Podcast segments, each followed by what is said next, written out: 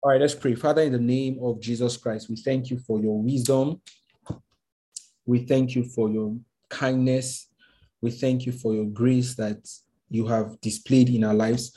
Uh, we are we're eternally grateful. One, thank you for a new month as well. Um, you brought us into this new month um, in peace, in health, and we say thank you. We thank you for taking us all through the months in this year and the victories we have seen manifest in our lives. We are eternally grateful. Dear Lord, we ask that as we as we look into your word today, Holy Spirit, we ask for for understanding. We ask we ask that you teach us yourself. Um, we ask that you bring into our lives the experience and the reality of what your word talks about. We pray for everyone who hasn't joined yet. We ask, dear Holy Spirit, that you um, prompt them and make it possible for them to come in the name of Jesus Christ. Thank you, Holy Spirit, for utterance to speak your word with simplicity and in power.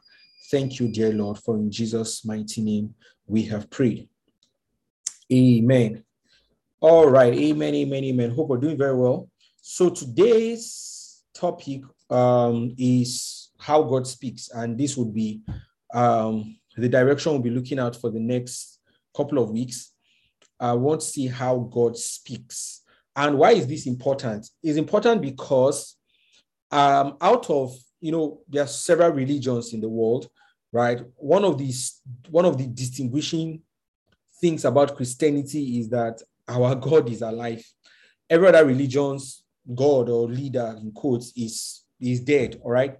Um, but ours is alive. And basic science tells us that one of the characteristics of living things is that they communicate um, in one way or the other. All right. And that's what one of the things that baffles other people about Christianity is that the God we are serving doesn't just didn't just have a, a set of rules and regulations written down in the Bible and then that's the end. He's actively communicating to us um, every day um, in various ways, in various manners, in, in different, you know, different means, in different um, uh, methods. Okay. So it's something that is super important because this is where this is one of the areas that differentiates us as believers from other religions or other people, you know, that claim to serve God. And Jesus Christ himself said, my sheep hear my voice and they follow me. So God, uh, God speaks. That, that's, that's what this means. God actually does speak. And it's important we understand how he speaks because our because of our human experience, there is a bias that we are naturally tilted to. Okay. And we are tilted to the bias that is familiar with the way we speak, with the way we communicate. So, for instance, I'm speaking with Faith and we're talking in English and we're communicating. And if I if I take that to God, right? If I take that um, um, familiarity of communication to and superimpose it on the way God communicates, I might be disappointed to an extent, and I may just begin to say, "Oh, God doesn't speak again." Because when I speak with faith, I hear her voice. Um, if we're together in the same physical space, or we're let's say we're having a video call, I can see her gesticulations, I can see her her eye movements, body movements, and all of that. So that is what I understand communication to be. But then, how do I speak or hear from a God that doesn't I, that I can't see with my physical eyes. All right. So there's almost going to be a problem at, at, at, that point if I'm expecting God to speak the way I hear, you know, faith speak, for, for example. So I want to understand how God speaks because this is crucial to our everyday life. All right. Um, direction is a vital part of our Christianity because we are not called to give ourselves direction. We are called to receive directions from God and then follow through on those directions. However, we cannot receive direction if we don't know how He communicates. Okay, so want to see how God speaks. Um, and I use the word speak here, not, not in a sense to say that every communication of God is vocal, but just to capture the, the whole idea of perception. All right. So we're going to look at this in today in not not we're going to start looking at this in you know from today's Bible study. All right. Okay, so um before I continue, please for those of us on Zoom, kindly confirm that you can hear me so that we are on the same page. Kindly confirm they can hear me. Okay, I see thumbs up on Zoom. Oh, thank you. Sorry. For those of us on Mixlr, actually, I meant Mixlr kindly confirm you can hear me if you're on Mixlr. Um, just drop something on the chat. Let me know you can hear me. All right. So our our opening text is Hebrews chapter 1 and verse 1. Um, Hebrews chapter 1, verse 1. We will just read verse 1 and verse 2, I believe. Yeah. Hebrews chapter 1 and verse 1. All right. So we want, like I said, want to see how God speaks. And um, today's study is to give a foundation for it. I know that, I mean, we will definitely look at the various ways, various channels he speaks through dreams, visions, you know, perception of the heart, and all of that. But I, what I want to do today is to lay a very, very important foundation, all right, um, so that we are not, we are not, um, so that we are not misguided. Okay, so today to lay an important foundation. Hebrews chapter 1, verse 1 and verse 2. The Bible says, God, I'm reading from King James Version. I'll, I'll read another translation, but let me just start with King James. Um, verse 1 says, God who at sundry times, uh, Mixlr, I haven't seen a confirmation from you guys yet, so please let me know if you can hear me. Just drop a comment in the chat. Um, let me know you can hear me. All right. So God who at sundry times and in various manners spoke in time past unto the fathers by the prophets, hath in these last days spoken unto us by his Son, whom he hath appointed heir of all things, by whom also he made the worlds. All right. Um, so the Bible says, okay, thank you very much. I see a confirmation on Mixlr. Yes, you can hear me. All right, thank you. So the Bible says that God in sundry times or in times past, in diverse manners. So in times past, what God did was that he used various means and various ways, right, to speak to our forefathers, and he did that by the prophets. But then in these last days, the Bible says that God has spoken unto us by his son. And it's interesting that um, the KJV uses the past tense, says, In these last days, he has spoken unto us by his son, meaning the coming of Jesus Christ encapsulated everything that God wanted to say everything that God has been trying to say in, in bits and pieces and in various, various manners, the coming of Jesus Christ encapsulated everything. And then he says that um, whom he has appointed heir of all things, by whom he has also made the world. So permit me to read this from the um, Passion Translation. So I'm reading from the Passion Translation, and I want to explain some things. Um, so I'll break, I'll break the reading at some point. It says, throughout, throughout our history, so this is the Passion Translation, Hebrews chapter 1, verse 1. Throughout our history, God has spoken to our ancestors by his prophets in many different ways. So, first is that the way God spoke to the people in those days or in the olden days, um, like we said, is that he spoke through his prophets. So, a prophet will arise, for instance, Prophet Isaiah would come and speak you know, the mind of God for that season or, or give prophecies, you know, for even years and dispensations to come. You know, um, Prophet Jeremiah came and spoke. Um, Samuel spoke. There were just several prophets that came and at different points they spoke.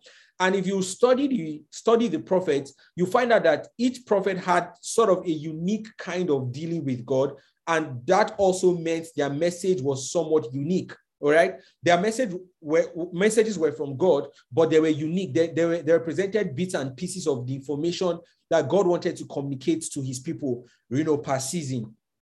Now look at what it says. It says the revelation he gave them was only a fragment at a time, building one truth upon another. So the way God communicated with the um, people in with our forefathers in those days, right before the coming of Jesus Christ, was that he gave them fragments of information. What God wanted to say was so much, but he couldn't communicate everything at once through one person. So what he did was he gave them fragments of information. He revealed himself in fragments. He he he spoke to them in bits and pieces, and most times he spoke particularly to the situation they were facing part time. And that didn't afford him the opportunity to say everything he wanted to say because there are times when the Israelites were stubborn and he had to address their stubbornness. But in that, in addressing their stubbornness, he spoke an eternal purpose, but he fra- fragmented that message to fit their, their particular context. Let me give an example so you understand what I mean. Um, in Deuteronomy chapter, we're going to come back to this, but just permit me to make a little detour. I'm going to make several of these detours, anyways. So, Deuteronomy chapter 8, I want to show you something. Deuteronomy chapter 8, verse, let's start reading from verse 1. Mm, you know, no, let's just go, let's just go to verse 3. Deuteronomy chapter 8, verse 3. This was Moses speaking. Says, and he humbled you. So he was speaking to the Israelites, trying to explain what God had, what God did to them and the experience they had in the wilderness. He says, and he humbled thee and suffered thee to hunger, that he allowed you to, to be hungry, and he fed thee with manna, which thou knowest not, neither did thy fathers know. And the reason is that he might make thee know that man does not live by bread alone, but by every word that proceeds out of the mouth of the Father does man live. So at this point, the Israelites were going through the through the wilderness, and God allowed them to be hungry. That's what Moses was explaining to them. Moses was giving was giving them insight. He says, God allowed you to be hungry. God allowed you to you know, to be thirsty and tired and all of that. And then he gave you manna, which you did not know, neither did your fathers know. And the reason why he did that was because he wanted to give you an important message that man does not live on bread alone, but on but on every word that proceeds from the mouth of the Father.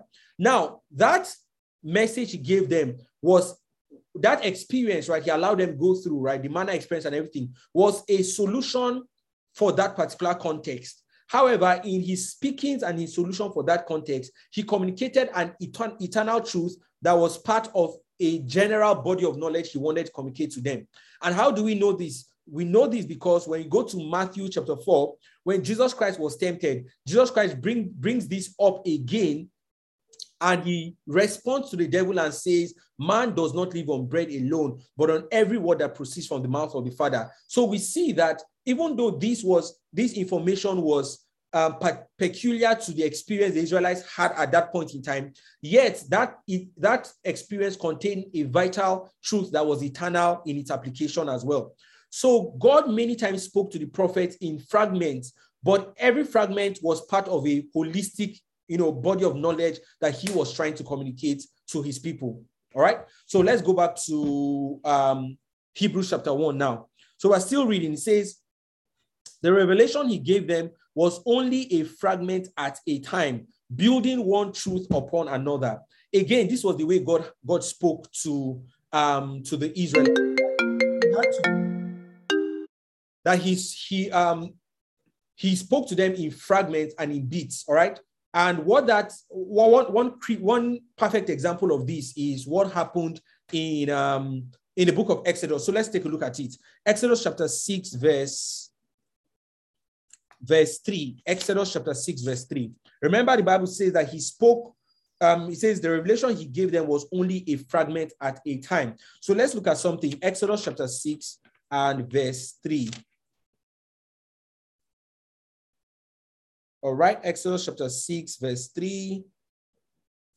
Um, it says, now this was God speaking to Moses. He says, and I, I appeared unto Abraham unto Isaac and unto Jacob by the name God Almighty or by the name El Shaddai.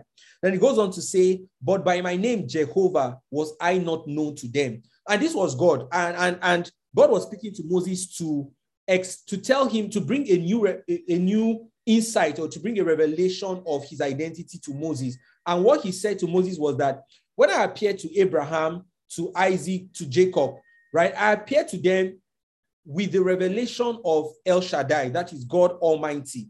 But by my name, Jehovah, there were, was I not known to them. So God intentionally fragmented the revelation of himself, of himself rather, to the forefathers. And that was because there was no one person or no one instant or experience that could capture his entirety or the message he was going to communicate to humanity all at once. There was no one person that could capture that. Neither was there one experience that could capture it. So when you see the story of Moses, when you read the story of Samson, we read the story of Samuel and Isaiah and everybody, their experiences communicated a, a, a fragment of the knowledge of God, but it was never the entirety of God. And that was going, that was going to be a problem because God in himself is eternal and vast. If we're going to wait for, if we're going to wait for, if we're going to know God based on the experiences of people alone, then I we might never really come to or really understand God. It would have taken us a lot of time, like millennia, to really understand God. So what God did was in, in this next verse. So let's read. So we're reading, for those of us joining us, we're reading Hebrews chapter 1. Um, I'm just going to start, I'm going to read verse 1 again, but we're reading verse 1 and verse 2. So let me take verse 1 again. And I'm reading from the Passion Translation. It says, Throughout our history, God has spoken to our ancestors by his prophets in many ways. The revelation he gave them was only a fragment at a time, building one truth upon another. And, and this is exactly what happened. Like I said here, that God revealed himself to Abraham, Isaac, and Jacob as El Shaddai. But when Moses came, right, he built upon that revelation and then he revealed himself to, to Moses as Jehovah. Okay, that's the self existing one. All right. Now look at verse 2. It says, But in these last days, God now speaks to us openly in the language of a son, the appointed heir of everything, for through him God created the panorama of all things and all time. Um, the Bible now says that in time past, God fragmented his information and all of that. But now, what God does is that he is speaking to us through his son, meaning everything God wants to say can be found in Jesus. Everything God wants to speak to you and I can be found in Jesus. And I want to read a commentary that um, the Passion, Passion Translation puts, right? And it's just an interesting clip I want to read out. It says that the commentary here says, when we speak in English, God speaks in Son. For Jesus is the language of God. I love that. Jesus is the language of God. So right now I'm communicating to us in English. The reason why you're able to understand me is because I'm speaking English and you can understand English and you can understand what I'm communicating because I'm communicating the language you, you understand. The way God communicates to us now is in the language of the Son. So the, the, the, the method of God's communication is the Son, and that's Jesus Christ. So what I put here, said here in my notes is that Jesus Christ is both the language and the vocabulary of the Father. So when God wants to speak, he speaks in the language of Jesus, and the content itself is Jesus. All right. So this is what I mean. The container. Um, so I have a I have a glass case here in my hand. The container. So this glass case is a container that that carries the glass inside. Okay. So let's assume just just just assume assume I want to send a message to you. All right. And I, I, I wrote a wonderful note in this wonderful message on this piece of paper and then I, you know, wrap it up and then I put it in this container and I deliver it to you. Now, this this container in itself is not the message, but it carries the message that I have for you. All right. Now, in this example, you this message will not get to you without this container because the container is what conveys the message. All right. And then you open it up and you can read the message. Now, what I'm saying is that God wanted to communicate his message or wants to communicate his message to us. And what he did was that he had to put the message in a container and send it to us. But it so happens in this case that both the container and the message is Jesus Christ. So Jesus Christ is the language and the vocabulary of the Father. So when God wants to speak, he speaks in the language of Jesus, he speaks in the language of his Son. And I love what the way um, you know, the part the commentary that the Passion Translation has. And let me just read it one more time to us. It says, We speak in English, God speaks in Son. For Jesus is the language of God. And this would help us understand the dispensation that we are in right now. The dispensation that, that was before um, was a dispensation where God had to fragment the message. He had to break it down, break it down, break it down. And for you to understand, for you to have an increased knowledge of God, you, need, you, need, you needed to study all the ways and methods and manners in which we spoke to the prophets. Okay, all right. But when Jesus Christ came, what God did was that he summed up everything he was going to say and put it in one person, his son Jesus Christ, such that when you when you watch Jesus or listen to Jesus or however you assimilate Jesus, you will get the entire complete message of the Father. All right. And why is this important? It's important because we need to know the, the boundaries of the speakings of God. All right. And this is why Jesus Christ is exalted above every prophet, above every um, king, above everybody that, that was before him, because he's the embodiment of the message of the Father. All right. So I said here that the interpretation, now, now having said what I just said, next thing I want to say is that the interpretation and the meaning of the law and the prophets are found in Jesus Christ. So remember that everything, every time God spoke, you know, to the to our forefathers, right, and He spoke through the through the prophets, the, the speakings were fragments of a complete message. So just think about a puzzle, for instance. Every time God spoke, it was just a piece of the puzzle He revealed to the people. Never at any time did the people have the complete image of that entire puzzle. All they received was a piece of the puzzle, a piece of the puzzle, a piece of the puzzle, and it was not sufficient enough to capture you know, the entire message. So what God did was that he sent Jesus Christ, who is now the complete picture of the message of God. So to understand the speakings of the prophets and of the law, you, you can only understand them in the light of Jesus Christ. So Jesus Christ came to give us the perfect interpretation and perfect meaning and understanding of what was written in the Lord and the prophets. All right. So when you read, for instance, um, when you read, for instance, do not commit adultery.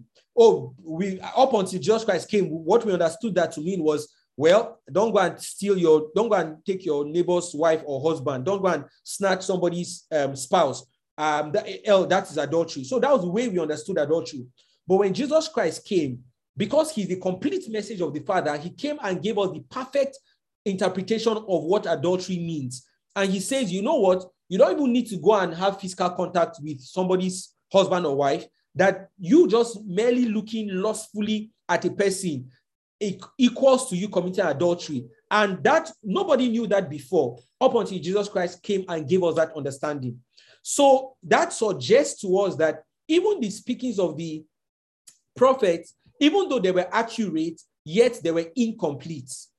All right. So the speakings of the prophets before Jesus Christ were accurate, yet incomplete. The completion and the, the interpretation is found in Jesus Christ. And I, want to give us an example, just a very classic example of what I'm talking about. and by the way, there are several examples, but I just want to give us, you know, one of these examples. If we turn our Bibles to John chapter 8, I, and I, like I said to us at the beginning, today's um, study is very foundational, and this is foundational to every other thing we'll speak, we'll talk about. So I want to take, I want to take our time to um, lay the foundation, basically. So John chapter 8, verse 1. Is that verse 1? Yes, verse 1 to 11. John chapter 8, verse 1 to 11. Please read for us if you are there. Anybody on Zoom that is there should please go ahead and read for us. John chapter 8, verse 1 to 11. Someone coming to my rescue? John chapter 8, verse 1 to 11. All right, let me read. So it says that um, Jesus Christ, now I'm reading from King James Version. So Jesus went onto the Mount of Olives. Um, no, hold on, hold on, hold on. Just a minute. Okay, let's continue. So Jesus went to the Mount of Olives, and early in the morning he came again into the temple, and all the people came unto him, and he sat down and taught them. Verse 3 says, And the scribes and Pharisees brought unto him a woman taken in adultery. And when they had set when they had set her in the midst, they say, they say unto, unto him, Master, this woman was taken in adultery in the very act, act. So this woman was caught in the very act of adultery. Um, verse 5 Now, Moses in the law commanded us that such should be stoned, but what sayest thou? Verse 6 This they say, tempting him. So they were tempting Jesus Christ um, that he might, that they might have to accuse him. So they were looking for a reason to accuse Jesus Christ of breaking the law or, you know, faulting what Moses said. But Jesus stooped down and with his finger wrote on the ground as though he heard them not. So basically, just sort of ignored them. So when they continued asking him, he lifted up himself and said unto them, He that is without sin among you, let him first cast a stone at her. And again, he stooped down and wrote on the ground. And, and they which heard it, being convicted of their own conscience, went out one by one, beginning at the eldest, even unto the last. And Jesus was left alone, and the woman standing in the midst. When Jesus had lifted up himself and saw none but the woman, he said unto her, Woman, where are those nine? Where are those thine accusers? Hath no one condemned thee? Verse 11, she said, No man, Lord. And Jesus said unto him, Neither do I condemn thee. Go and sin no more. All right, so this is an interesting story, one that many of us have, might have already heard. But there was this woman caught, caught in adultery, and the Pharisees Pharisees came and said, um, the scribes and Pharisees came and said, according to the law of Moses, anybody that is caught in adultery should be stoned to death. Now, what they were saying is that anybody caught in adultery should be should be judgment should be carried out upon that person, and the judgment would be should be executed by the people that were present, either those that caught you know high in, caught high in adultery or um, the people of the community. They should basically execute judgment on this person caught in adultery. Now they brought this to Jesus and reminded Jesus of what the law said.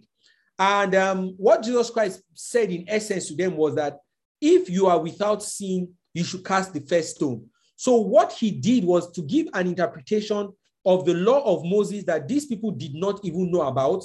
And what was that added um, dimension that they were ignorant about? It was the execution parts, all right? Yes, the law says you should um, stone anybody that's with adultery, but if you are going to be qualified to execute judgment, then you yourself will have to be flawless because only those that are flawless should be able to execute judgment. All right. And when Jesus Christ brought that dimension to them, uh, the Bible says that everybody, by his own conscience, you know, took a step back and they couldn't execute that judgment anymore. And the only person that was flawless enough to have cast a stone at the woman was Jesus Christ himself. And Jesus Christ said, I do not condemn you. Go and see no more. So, what they did not understand was that there was no when, when God comes, He doesn't come with condemnation, all right. And this dimension was only revealed through Jesus Christ. And what I, I went, I went through this, and I'm, I'm reading all this just to explain that the interpretation of the law and the prophets can only be accurately found in Jesus Christ. All right.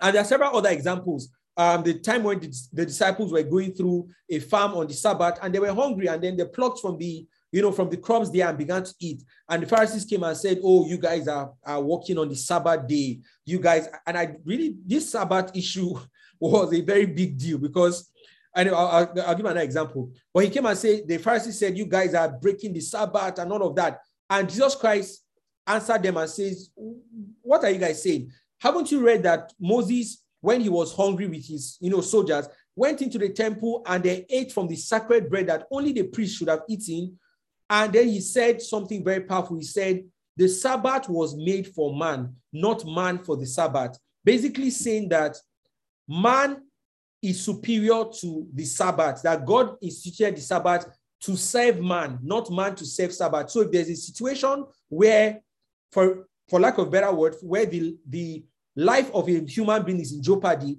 then it can be that life should be saved even on the Sabbath. And that it's the same, you know, philosophy that he communicated to the Pharisees when he healed um, the crippled on the Sabbath, basically saying that if you had a sheep or a, a cattle, you know, that fell into a ditch on the Sabbath, won't you save that cattle? And he said, if you save a cattle, why don't you think a man can be saved on Sabbath? Again, exalting the place of man above the Sabbath. But all I'm saying is that the interpretation of the law and prophets could only find accurate, you know, meaning in Jesus Christ. All right. That's because Jesus Christ is the message. In fact, like Hebrews says, is the language of God. All right. So now, having said that, um, also want to say that the summary, the or the summation of everything God would speak, right, is in Jesus Christ. The summary of everything God will speak is in Jesus Christ. And the way I put it here is that Jesus is the embodiment of everything God has said or will ever say. Again, let me take that. Jesus is the embodiment of everything God has said or will ever say. So if you look at the Old Testament, New Testament, everything talks about Jesus Christ. He's the embodiment of the speakings of God. All right. Now, what does this mean for us in practice? What this means is that every time God speaks, in whichever way he decides to speak, it's it must be filtered through the person of Jesus Christ. Or so every time we we believe we've heard God, or we are we are convinced we've heard God and God spoke to us, the litmus test is that it passes it passes the test of Jesus Christ. And what does that mean? It means that the speakings of God must be in line with the character of Jesus Christ. All right. So Jesus Christ and the, I mean the person of Jesus, the character of Jesus, our understanding of Jesus Christ sets the boundaries for the speakings of God. Okay. What I what I mean in practice is this. Um, let's say, let, I mean, let me use faith again as example. Let's say um, I and Faith are neighbors, for instance, and then Faith has a very cute dog that I love to play with. And then Faith comes one day and she doesn't find her dog. And she goes around asking everybody, Where's her dog? Where's her dog? She doesn't find it. And then she comes to me and says, Oh, Victor, have you seen my dog? And I say, Oh, yes, that um, you know, actually your dog is now my dog. And she's lost. As like, I don't understand what happened. She said, then I tell her and say, you know what? When you went to work in the morning and you left the dog at home, as I saw the dog, God spoke to me and say, and said, This dog is now your own. Go and take it and possess the dog. Is now your dog. And so I went and I took your dog, Faith. So this dog automatically becomes my own because I heard from God. Now, you, you don't even need any gift of the spirit to know that what I thought I heard is not from God. All right. So let's let's assume I am not faking it. Let's assume I genuinely quote and unquote heard somebody or that I believe is God speak to me. You, you can already tell that that is not God speaking to you because the Speaking is not in agreement with the character of Jesus. So Jesus will not steal anybody's property, let alone any, I mean, will not steal anybody's dog or anything. All right. Jesus will not will not do that. And so God cannot ask you to do what is not in the character of Jesus Christ. That's exactly what I'm trying to say. So Jesus Christ sets the boundaries for the speakings of God. And you know why this is also super important is because many times when God speaks, you know, God is spirit, right? The Bible says in John chapter 4 that God is spirit, and those who worship him worship in spirit and truth. But the, the key part is that God is spirit. And it so happens that God is not the only spirit, all right? The devil is also a spirit. And the way spirits communicate generally would be the same. If you don't know how to differentiate the speakings of God, you might hear the devil speak and think it is God speaking to you. And why? So, and this is why we're starting with this fundamental um, basic that everything God speaks must be in the character of Jesus Christ, because Jesus Christ is the embodiment of the message of God. In fact, like Hebrews says it in the Passion Translation, Jesus Christ is the language of the Father. All right. Okay, so let us take this a step further. Um, John chapter 5, verse 39 and 40. Just want to take this a step further. John chapter, chapter 5, verse 39 to verse 40. All right. So don't forget, Jesus Christ is the embodiment of the word of God, is the embodiment of the message of God.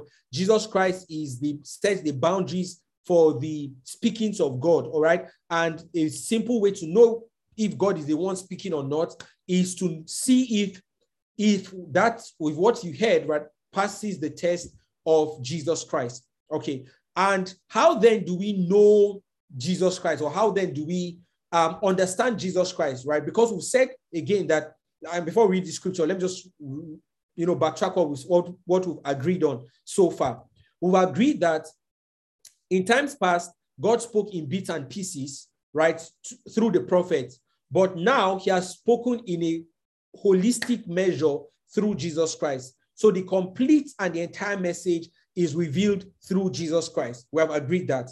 But then, how do we know Jesus Christ, or how do we understand this Jesus Christ so that we can vet every speaking through this knowledge of Jesus Christ and know when God is speaking or when or when it's not God speaking? All right. And this is where we are reading. So, John chapter 5, verse 39 to verse 40, verse 39 and verse 40. Give me one minute, please.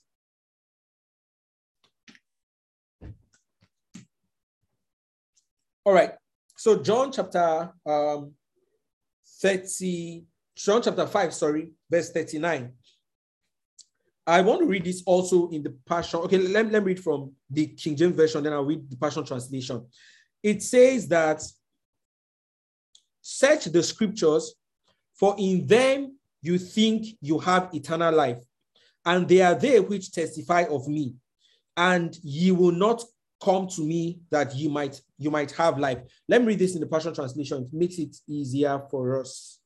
Um, so John 5, 39 and 40. Okay, it says, You are busy analyzing the scriptures, poring over them, hoping to gain eternal life. Everything you read points to me. And I want you to note that because that's my real emphasis. Everything you read points to me. Verse 40, yet you, you still refuse to come to me so that I can give you the life you are looking for, eternal life. So Jesus Christ said to these people that you are busy, you know, reading scripture, studying, analyzing it, because you believe that in it um, contains eternal life. Yet everything in the scripture points to me, and this is this is the message I want to bring at this point that everything in scripture points to Jesus Christ. All right. Yes, there are stories in the Bible, but in, we, in those stories, they point to Jesus. Yet, yes, there is history in the Bible. Yet, in those in that history or in the history, it points to Jesus. Yes, there is um, poetic writings in the Bible, but in those poetic writings, everything points to Jesus.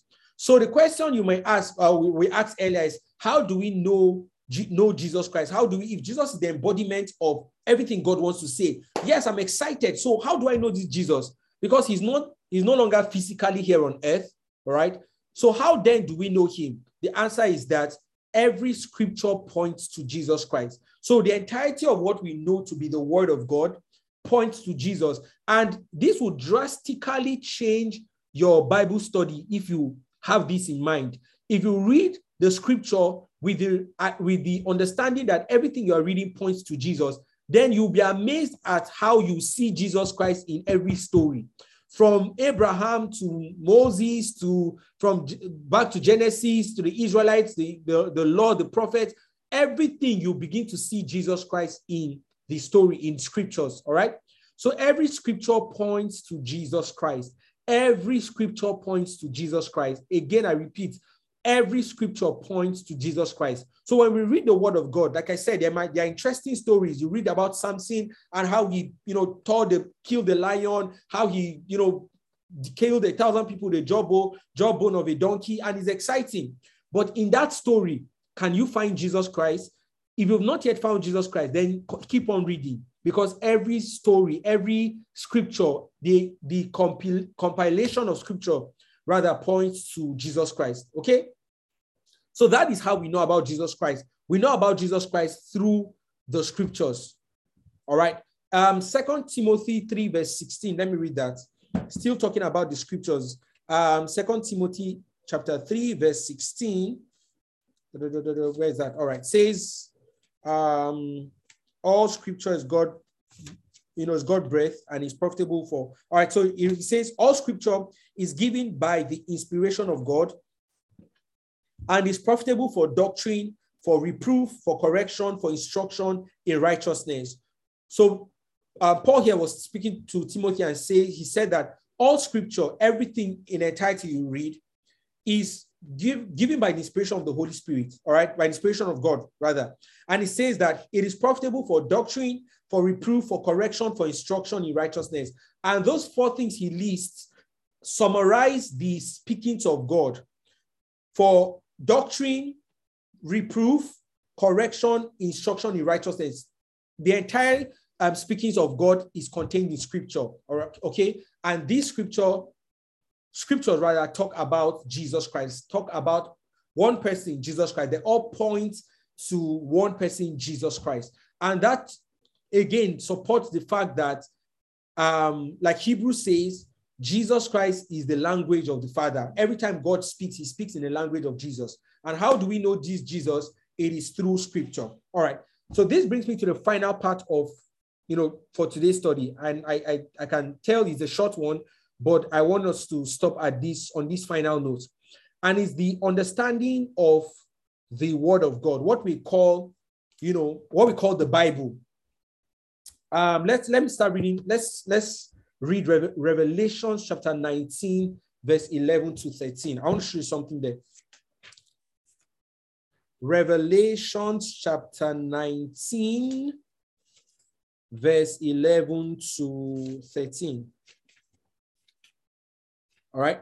You know, I've said this, you know, before, but I'll, keep saying this that, you know, when you read, it, when you read the um, epistle, when you read especially the letters of Paul, you'll see that Paul typically followed a, a particular pattern of writing where he starts off by a, um, a doctrinal perspective to what he what he wants to talk about in that episode. Starts off by right by you know correlating some you know spiritual mysteries from scriptures to lay a solid foundation, and then later on you, he goes on to begin to talk about the practical application of these you know mysteries or these doctrinal um, things he just spoke about. So again, for instance, when you read when you read um, Ephesians, Paul starts by talking about how we are placed in Christ, um, how that we are, we are we are seated in heavenly places in Christ, talks about the dispensation of, of grace and all of that.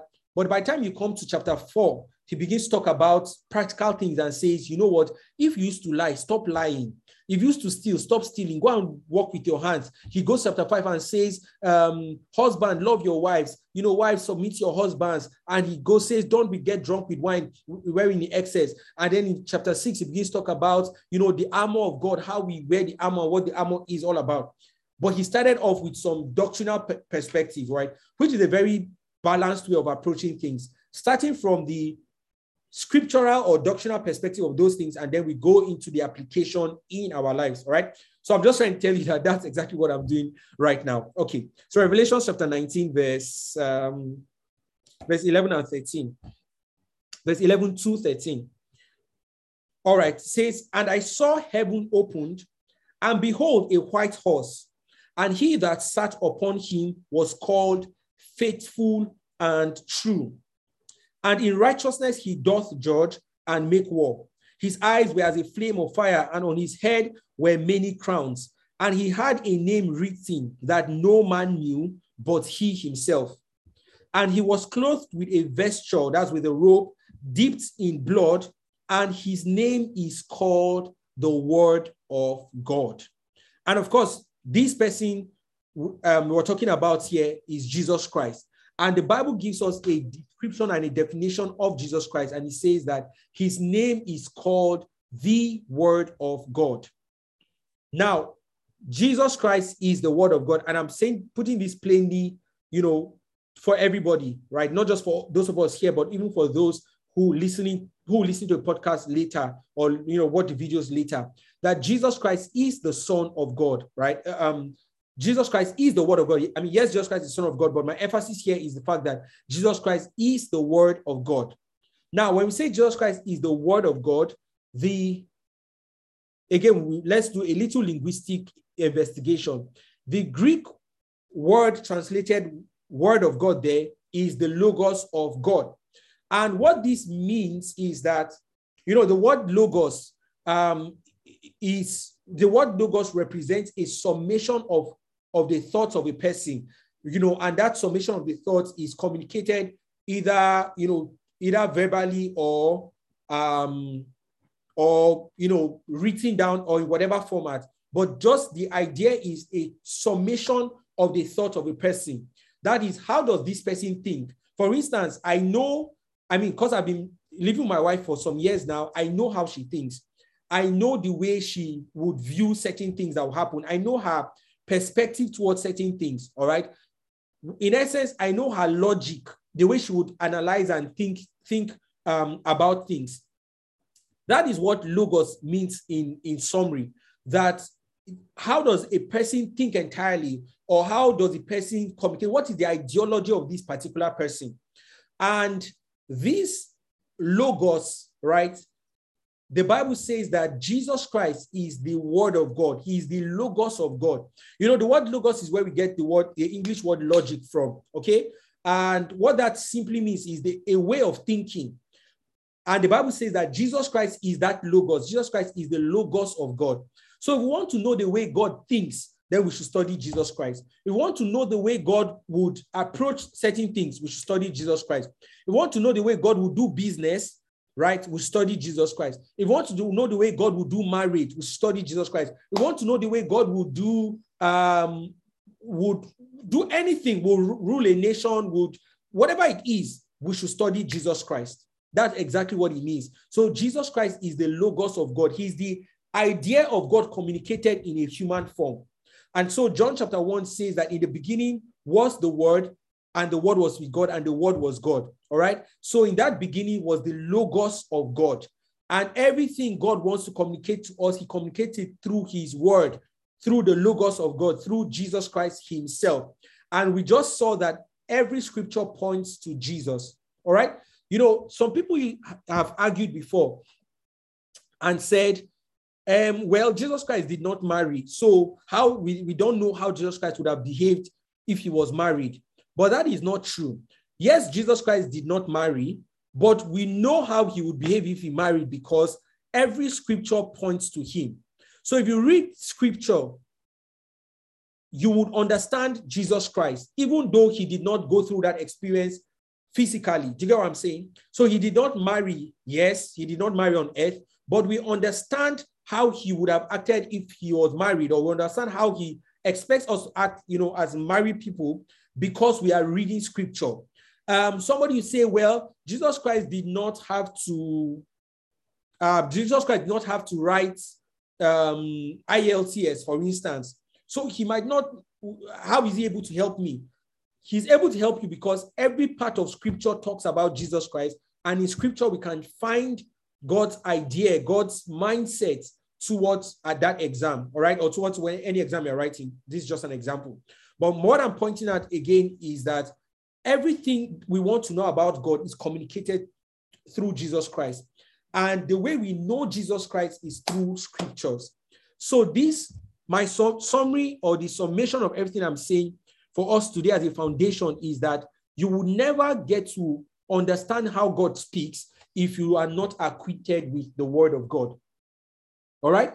If you are not acquainted with scriptures, what we call the word of God, what is written in the Bible, the written word of God is the foundation to understand the speakings of God.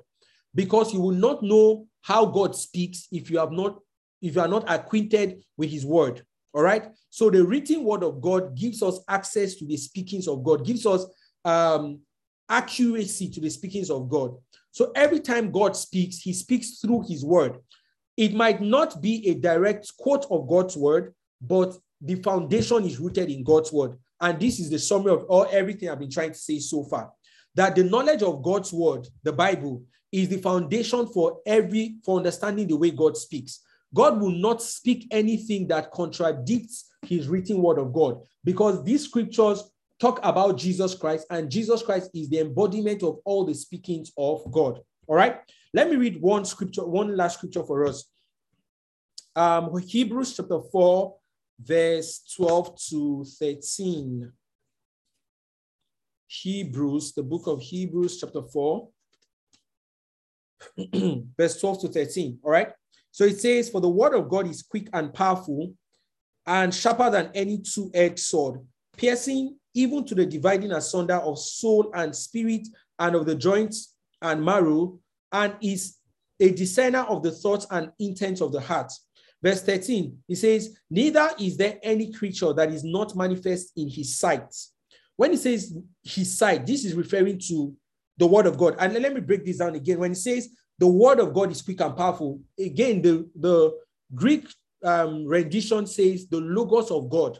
So this is talking about the logos of God, all right, the word of God. It says, then verse 13, verse 13 says, Neither is there any creature that is not manifest in his sight, meaning there's there is no creature or no created thing that is not revealed before the sight of the logos, before the eyes of the word of God.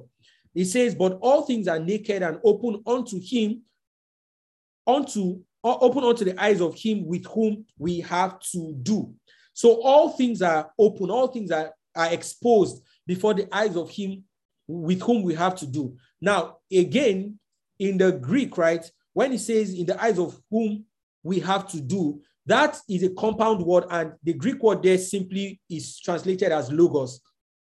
What that means is there is nothing hidden before the eyes of the logos and that is the word of God. So there is no experience that is not that is hidden from God's word. There is no season you go through that is hidden from God's word. There is no again experience you would ever encounter that is hidden from God's word. And this is why the knowledge of God's word is super important and is foundational to us understanding how God speaks. Because first and foremost, God speaks through his word. All right. God, God, the message of God is encapsulated in the written word of God. So as we study our Bibles, as we read our study our Bible and read, read the word of God, we give God the opportunity to speak to us, number one, but and also we give our hearts the um, ability to discern the speakings of God. Because what how you know God is speaking, the primary um, filter, the first filter you know that uh, first first filter rather to to test if this is God speaking is the knowledge of God's word, is the consistency of what you hear with the word of God. And the word of God, like we said, reveals Jesus Christ. Everything in scripture reveals Jesus Christ. And we can go book by book from Genesis to Exodus to Leviticus down to Revelation, and we will see Jesus Christ in every single book of the Bible. Okay. And that is because everything God wants to speak is captured in the person of Jesus Christ. So let's study God's word more and more. I, I guess I would end with an admonition and an encouragement. Let's study God's word more and more. You know, if anybody comes to tell me and say, Oh, Victor, God doesn't speak to me, the first thing I'll ask you is, How much of God's word are you consuming on a regular? It is impossible to um, assimilate and consume God's word and go, and God wouldn't eventually um, speak to you. It's very, very difficult. it, it is impossible. So the word of God is the foundation for the speakings of God. And that's the summary of today's um, introductory, you know, teaching that God's word is the foundation. And this might be a call for us to go back to the word of God. Yes, I know it's very interesting when you have a dream and you say, Oh, I had a dream. And in that dream, he told me exactly where I was going to walk. Or you have a vision or you have an angelic encounter, which is fantastic. But the foundation of everything God says and God would speak is the word of God. All right. And the way we would avoid deception is to be very, very, very much acquainted with the speakings of God, with the word of God. Because the word of God tells us the character of God. The word of God tells us, um, define the boundaries of the possibilities of God and the commitment of God within our lives. Okay. You know, because somebody, like I, I heard a man of God say one time that um, at some point in his life, that one woman in the church, he was married already, but one woman came and said that he's, he's her husband he was already married, and this woman was convinced that God spoke to, he, to her that he was her husband. And it was almost, it was going to become a very serious issue. The reason why somebody can entertain that kind of deception is because the person hasn't given his or herself to the word of God. And that is the number one filter we have to discerning God's voice that we are acquainted with the word, with his word, we are familiar with his word, we know his word because his word reveals his character, reveals the level of the boundaries of his commitment to his, to um, to his speakings to us. You know, it the word of God gives us that, gives us the context for which God will speak and a context that of which God cannot say certain things. All right. So let us get acquainted with the word of God and familiarize ourselves. Let us, you know, breathe in and out God's word. That is the foundation of God speaking to us. All right. So we're going to conclude. We're concluding on this note. Um, and then next week we we go further to see the various ways in which God speaks to us. Okay. And that will be, I mean, from, from next week, we'll go into very, very practical um, aspects of this study. But I wanted to lay a solid foundation for us today so that we will understand that the way God speaks is through his son, Jesus Christ. And the way we know Jesus Christ is through the scriptures. Every scripture reveals Jesus. Every scripture talks about Jesus. And that's why we must be acquainted with Jesus, with the scriptures, so that we know Jesus. And then from when we know Jesus Christ, we know we have the embodiment of the uh, message of God. All right. Okay, so I hope we learned a thing or two. Um, I know today's today's Bible study wasn't much of discussion, but I still would love to hear us if we do have a question or uh, we maybe have one, one, we have something rather we want to um, chip into today's conversation. All right, please let me know if you have a question, anyone, or you have a contribution you want to add to you know what we've said so far. Something that a light bulb moment you had and you just want to share it with us, you know, an understanding you got, you want to share with us, or a question you have, something I said that wasn't clear, or something you've heard, you know, pertaining this topic that wasn't really clear. Um, I would love to hear from you. Any question, anyone like that? Um, for those of us on, for those of us on MixLR, please, you can type in your questions or your comments or anything and we would share it out. Questions or contribution? Anyone? Okay, so what did you learn? Let me hear from two people today. What was one thing that you learned and it stuck with you? One thing that you learned and you know it stuck with you. I'm to call um, someone on Zoom to start. So um, please forgive me if I don't pronounce this name correctly, but Uneku Tokula, please forgive me. I'm not sure I pronounced that well, but yes, can you share with us one thing you learned today or something that resonated with you? Either it was a reminder or um, you were hearing it for the first time and you learned it, or just something that you know resonated with you.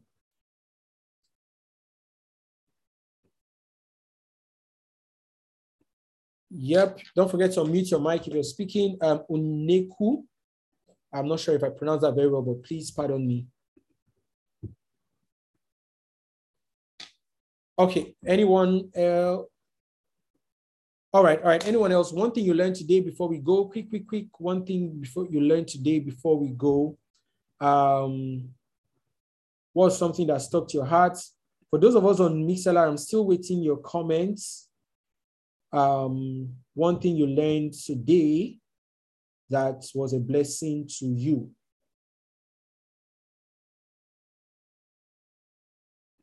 Anyone, anyone? I we say we didn't learn anything or what we learned was so much that we are we're trying to fit it into a short piece? Which of them?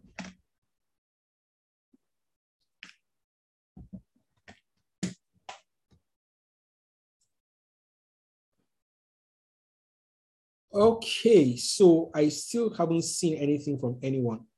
Okay, so I'm going to assume we are trying to type, trying to you know gather our thoughts and type that in. All right, so with that assumption, let me um, let me just make a few announcements before we go. Oh, but first of all, before any announcement, um, I'd like to welcome anyone who is joining us for the very first time today. If this is your first time joining us, um, we would love to meet you. So kindly unmute if you're on, on Zoom and just tell us your name and tell us what city you're joining us from and also how you found out about us or who invited you. And if you're on MixLR and you're joining us for the very first time, just type in, you know, where type in your name, where you're joining us from, and who invited you or how you got to know about us. All right. Anybody like that, please? Your very first time, just unmute and let us know your name and where you're joining us from. Anybody like that? The very first time joining us. Okay. Okay. Um, I don't see anyone. All right. Um, so one announcement before we go. I still haven't seen what we learned today, though. That's quite strange. Um, feel free to still type in what you learned before we conclude. Um, but one major announcement for us is remember, remember last week we said we're moving our um, fiscal meeting. We had to move our fiscal meeting from last month, okay? So we're going to have it this month on the 21st of May. That is about um, three weeks from now. We're going to have a fiscal meeting, or less, less than three weeks actually. We're going to have a fiscal meeting in Lagos State. The other, I mean, further details will be communicated to us within the course of the week. But just wanted to let us know. And for those of us in Lagos, please clear your calendars. We're going to have a fiscal meeting, a time of um, fellowship, a time of you know getting to meet ourselves because we meet we meet online for, for the most part, but time of getting to meet ourselves and of course um, fellowshipping together in God's presence. And the title of our um, our meeting is the gospel of the kingdom. So the material and everything will be released, you know, more uh, released rather in details as we go during the course of the week. All right. Okay, let us pray. Um, in the name of Jesus Christ, Father, we thank you for today. We thank you for understanding. We thank you for insight. We thank you for revealing to us, Lord, how you speak and showing us the foundation of your speakings. We are grateful, oh Lord, for your Son, Jesus Christ, who encapsulates the entire message that you are communicating to us. What we are asking for today, Holy Spirit, is to be diligent in our study of scriptures so that we can get to know and learn more about the person of Jesus Christ. And we understand we can learn his character, his, his, his dealings, and how he operates in our lives in the name of Jesus Christ. Father, we thank you. Thank you because next week's Bible study will be an amazing time of insight and study in the name of Jesus Christ. To you be all the glory and praise. In Jesus' name, we have prayed. Amen.